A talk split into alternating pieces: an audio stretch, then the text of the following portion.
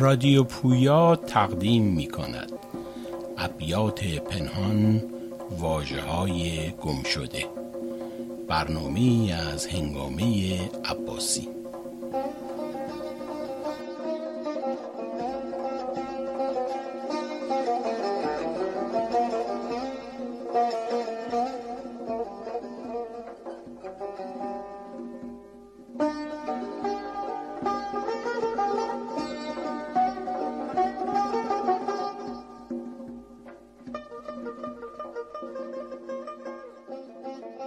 از آخرین برنامه ابیات پنهان واجه های گم شده.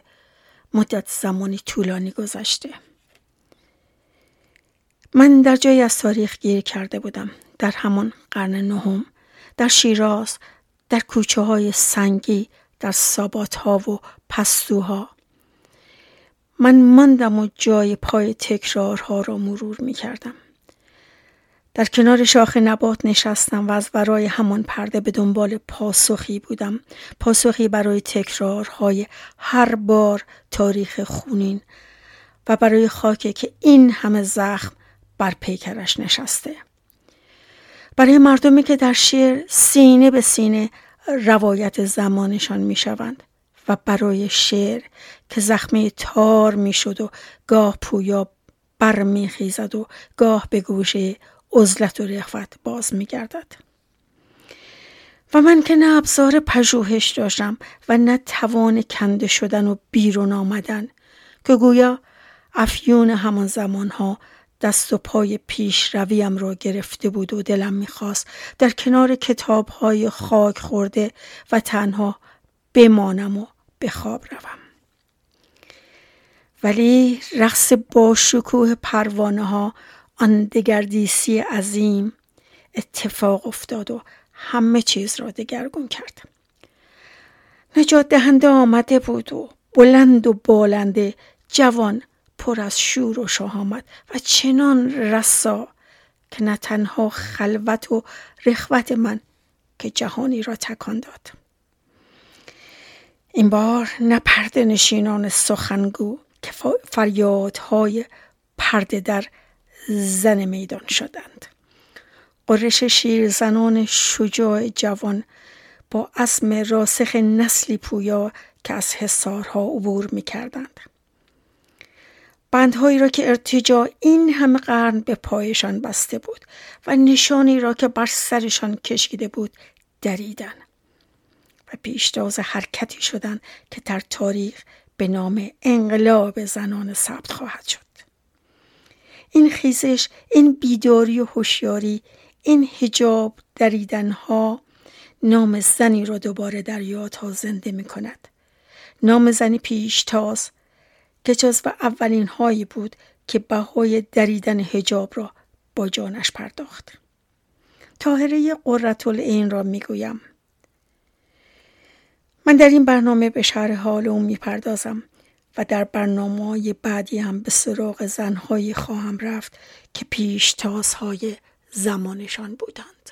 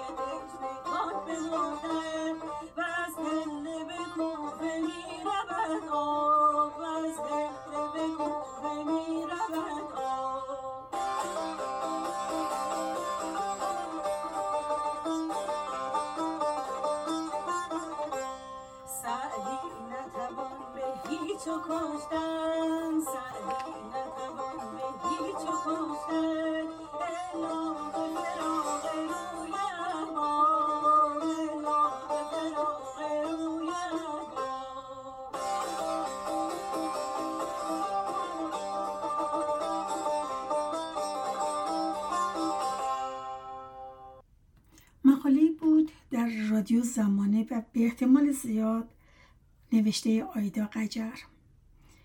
نوشته بود که قررت این شکوفه میان خاک و آتش. فیلم خاک شکوفه آتش ساخته شبنم طلوعی می‌خواهد بی ترین روایت را از یک زن تاریخ ساز ارائه کند. فیلم کنار رودخانه سن آغاز می شود. مادری که سخت مشغول کارهایش هست و پسر کوچکی که تلاش می کند مادر را متوجه شیرین کارهایش بکند. مادر اما در حال دست و پا زدن در تاریخ زندگی پرفراز و نشیب زنی است که از کودکی استورش بوده. فیلم خاک شکوفه آتش که روایتی شاعرانه از طاهره قررت این را به تصویر می کشد نخستین مستند شاعرانه است که شبنم طولویی ساخته. روایتی که قرار نیست از شاعر بدنام ایران حرف بزند بلکه به گفته شبنم طولویی می‌خواهد بی طرفانه ترین روایت را با اسناد و مدارک از یک زن تاریخ ساز ایران به مخاطبان ارائه کند. شبنم هفت سالی بود که در صبح یکی از روزهای نوروز پدرش کتابی باز می کند و به خواندن داستان زندگی قررت العین می نشیند. شجاع و باشاهامت که برای باورهایش از همه چیز گذشت حتی فرزندانش در اون روزگار و سالهای 1230 زنان در اندرونی ها روزگار میگذراندند و با تماشای تعذیه تفریح می‌کردند. زنی بیروبنده و اوریان تصور می‌شد و تحصیل بر آن ممنوع بود چرا که اگر سواد خواندن و نوشتن میآموختند ممکن بود نامه‌های عاشقانه بنویسند. تاهر اما متفاوت از بقیه در محضر پدر مادر و امویش درس خواند و در دوره که زنان صدایی نداشتند با آگاهی سخنور شد. درس می‌خواند شعر می‌گفت به بحث با مردان مینشست و دین را به چالش می‌کشید. همون روزگاری که شیخها هشدار می‌دادند زن مثل عورت است و باید پنهان بماند صدای تاهره اما چنان بلند شد که او را به فساد فل ارز متهم کردند و در نهایت اولین زنی شد که در ایران به این اتهام اعدامش کردند. در مستند یک ساعتی که شبنم طلویی از تولد تا مرگ او را با وجود کمبود اسناد و مدارک به تصویر کشیده محققانی حضور دارند که با اشاره به مستندات سعی می کنند زوایای پنهان زندگی قررت العین را روایت کنند. اگرچه اسناد مربوط به تولد یا مرگ زندگی تاهر پس از اعدامش سوزانده شد اما همچنان مدارک و دست نوشتهایی از او باقی مانده. قررت العین که در تاریخ معاصر ایران به نحو محسوسی نادیده گرفته شده در این فیلم محور روایت های شبنم است. طلوعی با او سخن می‌گوید و انگار قررت العین را از نو برای خود او نیز به تصویر می‌کشد. زنی که خلاف جهت روزگار خود با وجود مخالفت ها کافر خوانده شدن ها و ترد از سوی خانواده شنا کرد. رساله که نوشت استادش سید کازم رشی را بران داشت تا او را قررت العین بخواند و بعدها که جذب سید محمد علی باب شد او قررت العین را تاهر خواند. برداشتن روبنده از صورتش در واقعه بدشت که قرار بود آینده نهزت مشخص شود قیام او و تاب و شکنیش توصیف می شود اگر شیر را به مضمونهای ظریف و لطیف محدود کنیم تاهر در آن تعریف نمی شود اما اگر شعر را بیان نمادینی از فراز و نشیب های زندگی بدانیم قررت العین در آن استاد است. همه چیز از جمله بدنش نوع پوشش دراماتیک و نمادین است.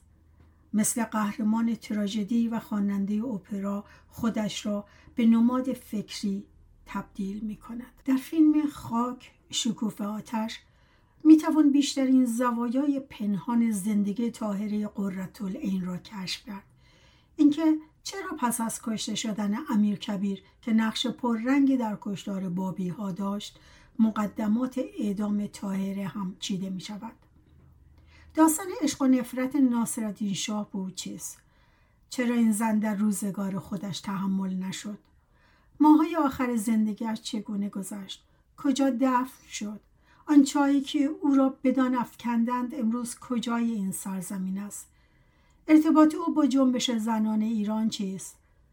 و سوالهای دیگری که می‌توان پاسخی برای آنها یافت با سوالهایی که بی جواب ما را در تاریخی که همچنان سوزانده می شود رها دینا دادبه در مقاله می نویسد تاهره قررت اعدام شد ولی تسلیم نشد. او اولین زنی بود که به جرم فساد فلعرز در ایران اعدام شد. تاهره در کوچه های شهر قزوین قدم می‌زند و هرچند مردم کوچه و بازار او را دختر آقا صدا می‌زنند خودش خود را منتصب به هیچ فردی حتی پدرش نمی‌داند.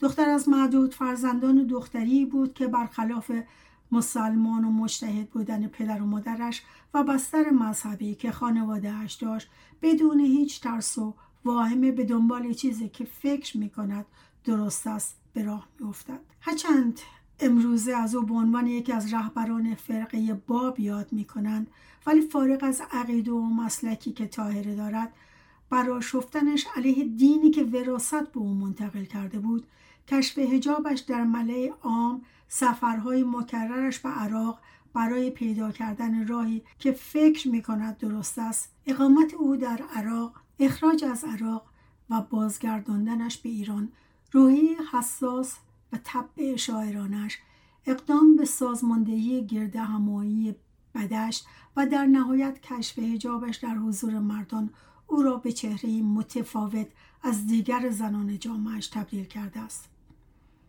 تاهر نخستین زنی است که روبنده را بدون واهمه در ملع عام از چهره برمیدارد دقدقه تاهره از دست طرفدارانش و یا برداشت های غلط رایج زمانه نیست. تاهره با وجود پدری که معلف بیش از 300 کتاب دینی و مفسر مشهور قرآن قزوین است دینی دیگر برمیگزیند تجربه ازدواج در 13 سالگی تجربه که برای دختران جامعش متداول است تجربه خوشایند نیست و با وجود داشتن سه یا چهار فرزند به دلیل اختلافات خانوادگی و سیاسی همسرش به خانواده پدری باز میگردد. قصه تاهره از ابتدای کودکی تا پختگی و در علم و حکمت روز حاصل تلاشی است که او به عنوان زن با وجود همه موانع و چالش هایی که بر سر راهش قرار دارند به دست می آورد. این مهم نیست که تاهره از بابی است یا شیخیه و یا شیعه آنچه که مهم است روحیه مبارز جویانه او برای دستیابی به مفهومی است که شاید بسیاری از ما هنوز با آن دست و پنجه نرم نکرده ایم برچسب لاعبالیگری که به تاهره می‌زنند شاید قوی ترین سلاحی بوده است که مردان مشرق زمین سالیان سال برای رویارویی با موفقیت های زنان از آن بهره گرفتند برخی از فعالان حقوق زنان تاهره را الگوی مبارزات زنان دانستند برای نمونه ماریان هاینیش مادر رئیس جمهور اتریش و بنیانگذار جنبش نوین زنان در سال 1925 گفت که در فعالیت خود از زندگی تاهره الهام گرفته است. به گفته کاو لویس همت او از اولین قهرمانان جنبش برابری زن و مرد در ایران بوده است. تاهره را شاید بتوان اولین زن ایرانی دانست که به اتهام فساد فلعرز محکوم به اعدام می شود. ماجرای گردهمایی بدشت و کشف حجاب علنی تاهره و مخالفت آشکار او با قوانین اسلام باعث می شود طرفداران او با ماموران حکومتی درگیر شوند. تاهره برای مدت نزدیک به یک سال روستا به روستا زندگی مخفیانه دارد و پس از آن حدود سه سال در بالاخانه محمد خان کلاندر رئیس پلیس تهران در حبس خانگی میماند و همین قضیه بر شهرتش افسوده و باعث می شود زنان برجسته تهران به دیدن او بیایند. او سی و پنج سال دارد اما توسط دو مجتهد ارتش و سیستم قضایی دوران ناصرالدین شاه ابتدا به حبس ابد و سپس به اعدام محکوم می شود. تاهره را در باغ ایلخانی خفه می کنند و جسدش را در چاه می اندازند. این شیوه یعنی اعدام مخفیانه تاهره دقیقا همان شیوه اعدامهای امروزی سیستم قضایی ایران است. صدای تاهره در حالی که در حال زمزمه معروف ترین سروده است هنوز در کوچه پس کوچه های قزوین میپیچد گر به تو افتادم نظر چهره به چهره رو به رو شرح دهم غم تو را نکته به نکته مو به مو. از پی دیدن رخت همچو سبا فتادم خانه به خانه در به در کوچه به کوچه کو به کو. دور دهان تنگ تو آرز انبرین خطت قنچه به قنچه گل به گل لاله به لاله نو به نو. می رود از فراغ تو خون دل از دو دیدم. دجله به دجله یم به یم چشمه به چشمه جو به جو. مهر تو را دل حزین بافته بر قماش جان. رشته به رشته نخ به نخ تار به تار پو به پو. در دل خیش تاهره گشت و نجست جست را. صفحه به صفحه لا به لا پرده به پرده تو به تو.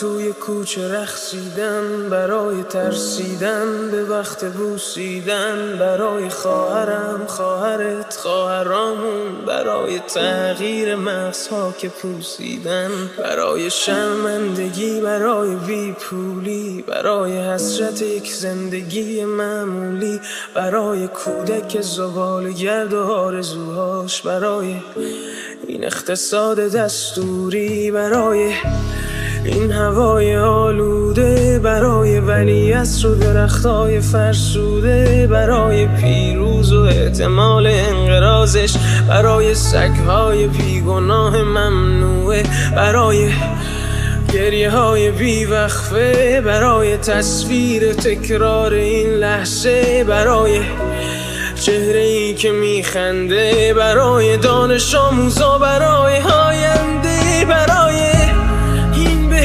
اجباری برای نخبه های زندانی برای کودکان افغانی برای این همه برای غیر تکراری برای این همه شعارهای تو خالی برای آوار خونه های پوشالی برای احساس آرامش برای خورشید پس از شبای طولانی برای غوصای حساب و بیخوابی برای مرد. میهن آبادی برای دختری که آرزو داشت پسر بود برای زن. زندگی آزادی